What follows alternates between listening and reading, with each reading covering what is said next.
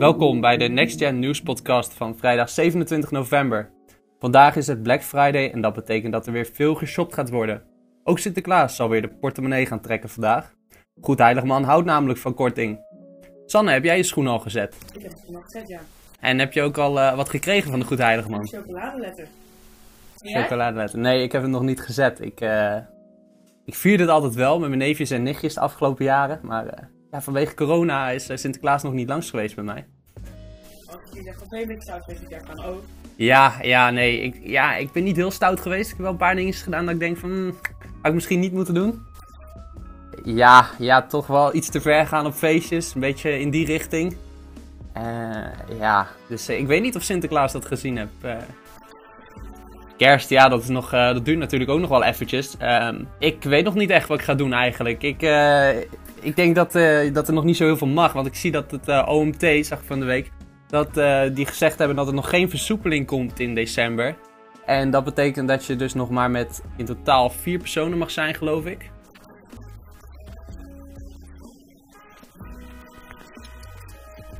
Mhm. Ja. Ja, een beetje lastig. Ik weet nog niet echt wat ik ga doen. Normaal gesproken ga je wel met familie en dan... eh, mijn oma is wel de 28ste jarig, dus ja, dan zie je, ook, zie je ook wel veel van de familie. Dus het is ook weer niet dat we met heel veel familie zitten, maar ja, vier mensen. Mijn ouders en dan misschien mijn zus. Maar ja, mijn zus is ook getrouwd, die heeft ook kinderen, dus eh, die kan je dan niet zien. Of hoe moeten we dat eh, gaan doen? Dat is nog wel een beetje de vraag. Wat ga jij eigenlijk doen?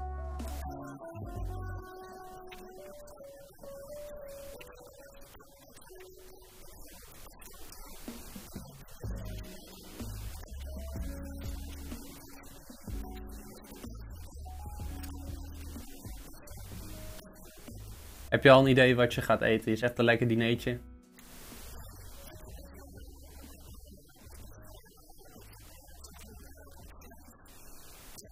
Tartaar? Oh, gewoon van alles wat. Ja. Lekker hoor. Dan even iets heel anders. eh, wel wat trieste nieuws. Diego Maradona is van de week overleden. Hij is 60 jaar geworden. Zo eh, bevestigt de Argentijnse voetbalbond.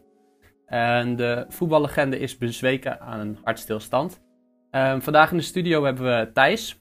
Ja, Hij kan ons eh, wat meer over vertellen. Hij, eh, hij is voetbalanalist bij de Stentor. Ja, hoe heb jij het nieuws meegekregen van de week?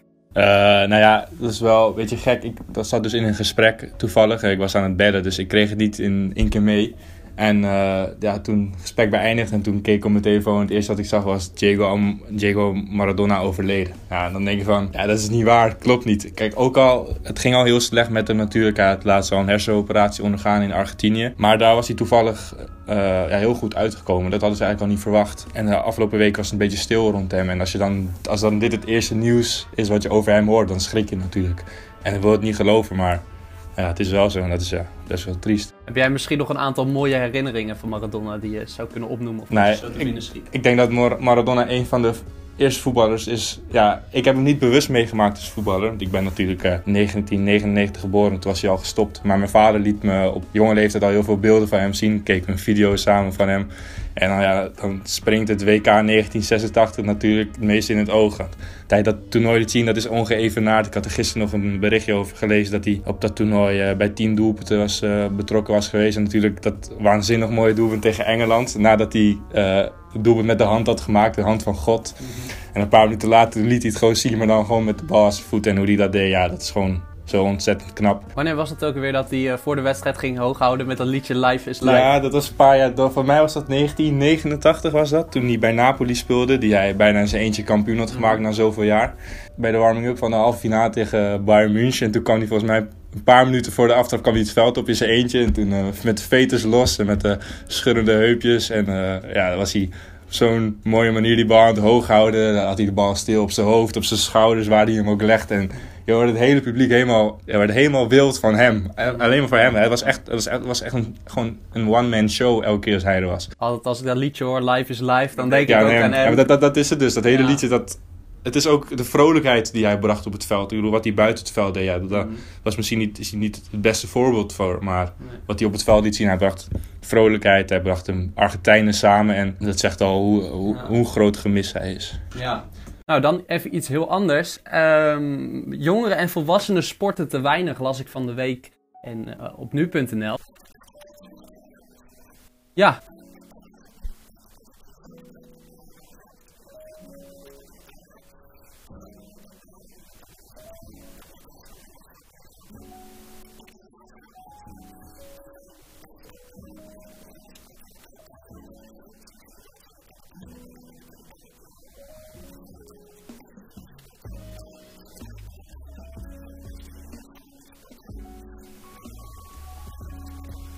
Ja, bij mij is het zo van, ik, ja, ik sportte sowieso al een tijdje niet meer, vanwege druk met schoolwerk en dat soort dingen natuurlijk.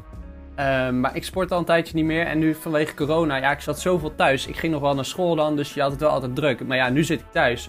Dus ik snap wel dat mensen juist wel gaan sporten. Ik heb dan soms einde van de middag, dan eh, denk ik zo van, ja, ik zit al de hele dag binnen, laat ik maar eens gaan wandelen. En dan kijk je ook op de we- weegschaal s'avonds en denk je, zo, eh, ja, ik eet natuurlijk wel veel. eh, dat is ook wel tijdens corona. Je blijft wel gewoon natuurlijk lekker door Ja, ja dus eh, ja, wat eh, snacks en zo gaan er altijd wel in. En thuisbezorgd natuurlijk ook wat meer, want eh, je, kan nergens eten. Dus, maar thuisbezorgd eh, gaat er dan wel hard door soms hoor. Dat, ja. Ja. Nou, het bleek uit onderzoek van eh, NOC-NSF, lees ik hier nog. En 1 op de 3 Nederlanders is tijdens de coronapandemie minder gaan sporten. Dus dat is wel opmerkelijk. Je moet trouwens niet vergeten, hè? nu ik jullie daarover hoor, praat ik sport ook wel vaak. Maar toen ik begon met sporten, toen deed ik het vooral om, ja, om te groeien, weet je wel, om inderdaad sportiever te worden. Maar je hebt ook vaak een doel als, als je naar de sportschool gaat bijvoorbeeld. Je wil, ja, je wil fit blijven, maar je denkt ook, oh, volgend jaar hebben we een festival of heb ik een gaaf feest in de zomer en dat wil ik graag op het strand vieren en dat wil ik er gewoon goed uitzien. Ja. Maar nu, ja, het is de vraag, wat kunnen we in 2020 allemaal? Kunnen we dan weer naar festivals? Kunnen we überhaupt weer in een grote groep naar, naar stranden? Dus ja,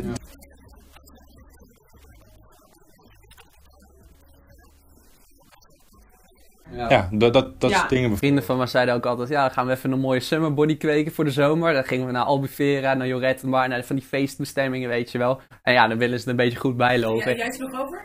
Ja, ik, ik, heb, ik heb het wel eens geprobeerd, maar dan... Kijk, ja, de sportschool, dat, daar ga ik, zou ik sowieso niet zo snel heen gaan. Maar ik heb het thuis wel gewoon eh, wat opdrukken, wat sit-ups en zo. En dan heb ik een tijdje volgehouden. En toen, eh, toen had ik best wel een schema. En toen in het weekend eh, werkte dan bij Walibi. En eh, toen maandag, toen, toen ja, het ritme was er weer helemaal uit. Ik had ineens geen motivatie meer. Je- Kijk, als je echt in dat ritme zit, dat je het gewoon iedere dag doet, dan gaat het wel. Maar als je dan... Je moet het opbouwen. je- ja.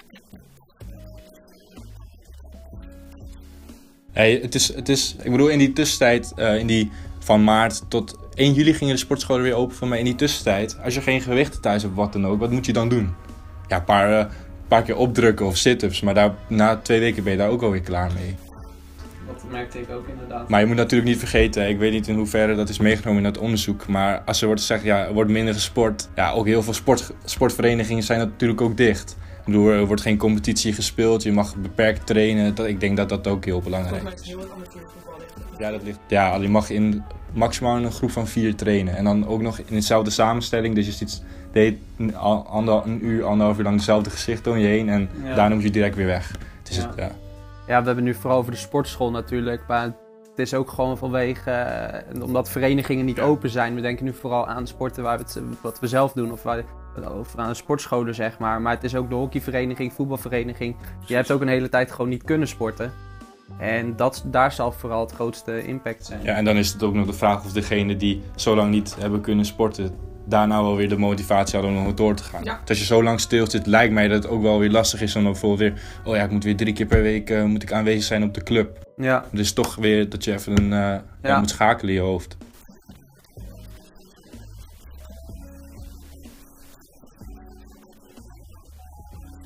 ja. En niet naar school, niet naar de sportschool. Ja, het wordt een beetje... Beetje eentonig zo, hè? ja. Ga jij je laten vaccineren, Sanne?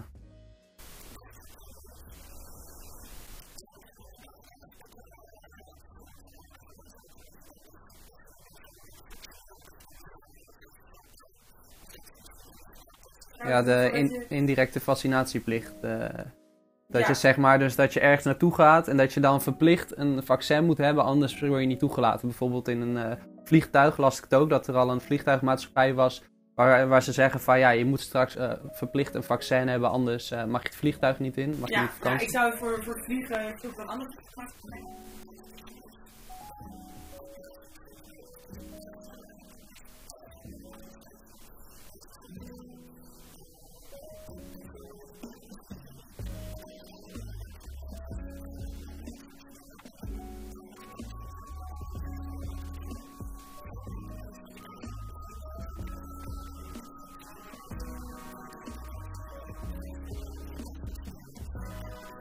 En waarom is het eigenlijk?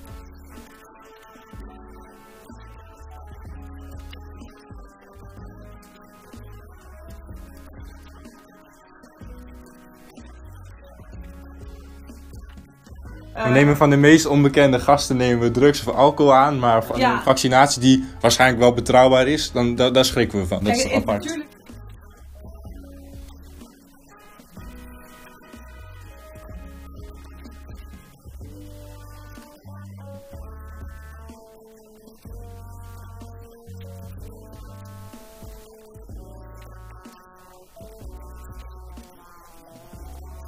Maar dit is wel bij dit eh, vaccin. Dit is gewoon door tienduizenden, bij tienduizenden mensen is het getest. Bij proefpersonen, bij dieren is het getest.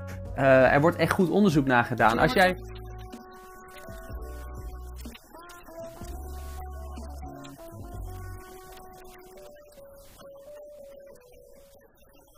Maar wat ik wou zeggen was, kijk, als je bijvoorbeeld ecstasy inneemt, dan dat wordt niet gecontroleerd. Dat doen mensen inderdaad, waar jullie net zeiden, dat doen ze ook gewoon. Kook snuiven ze ook gewoon. Dit is al op zoveel mensen getest. Dan, dan, dan zou je toch enigszins verwachten, kijk, langer termijn weet je het natuurlijk niet. Maar ze, gaan, eh, ze, ze weten daar echt wel wat ze in zo'n vaccin stoppen en wa- wat je toegediend krijgt.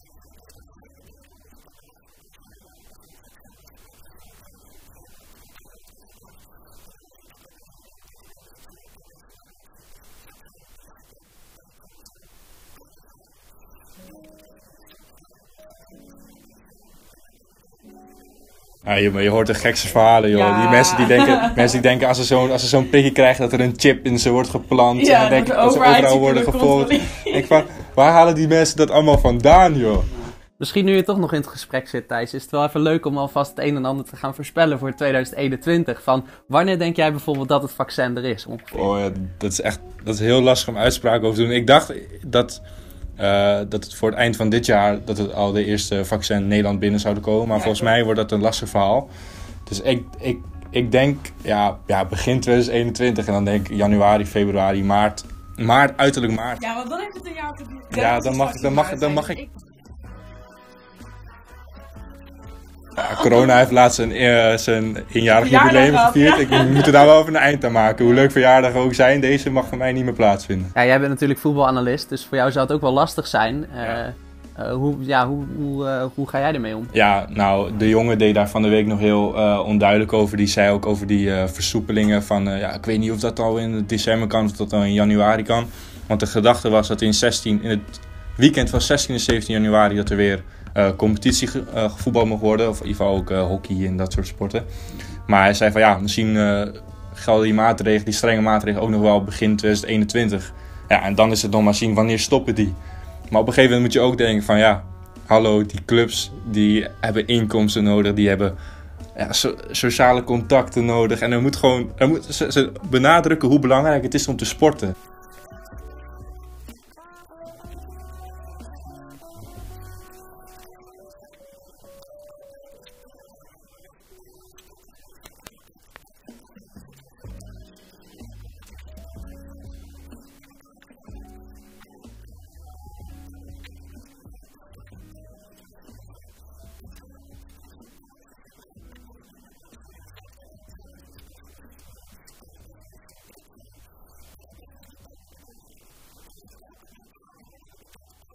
Kijk, ik snap dat, eh dat wedstrijden dat dat misschien nog wel een dingetje is. Want dan staan er op een gegeven moment wel 22 man op het veld. En dat is een heel gedoe met organiseren, met kleedkamers en een aantal gasten op, de, op het complex. Maar trainingen in beperkte groepen van maximaal vier personen, dat kan echt wel groter. Ik bedoel, in de, in de sportschool zie ik soms ook gewoon eh, mensen in een groepje van vijf sporten. Ja. Gewoon Ja, om één oefening staan. Ja, En dan denk ik ook, ja, dat is toch, dat is toch niet oneerlijk, joh. En het sport is inderdaad een uitlaatklep, maar niet iedereen gaat naar de sportschool.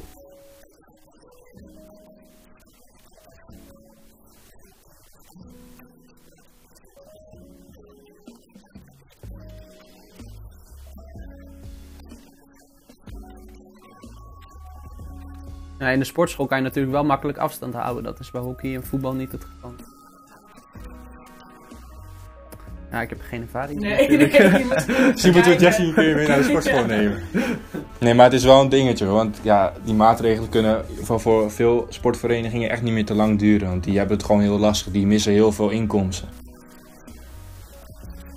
Ja, maar ik denk dat de sportverenigingen op dit moment ook... eh, maar dat wordt misschien nog wel eens vergeten. De horeca, dat is natuurlijk ook heel, heel triest. Maar daar is volgens mij wel een duidelijke regeling voor. Ook wel gekomen ook voor ondernemers. Maar ik denk dat sportverenigingen hier wel misschien nog wel eh, harder de klos van zijn. Maar daar durf ik geen uitspraak over te doen. Bedankt voor je deelma- deelname Thijs Ja, aan de dankjewel. Voor je podcast. deelname. Voor je deelname, dat je weer even, eh, ja, dat je weer even te gast wilde Ja, ik zijn. doe het graag. Jij ook bedankt Sanne. Dankjewel. Jij bedankt, man. Oh.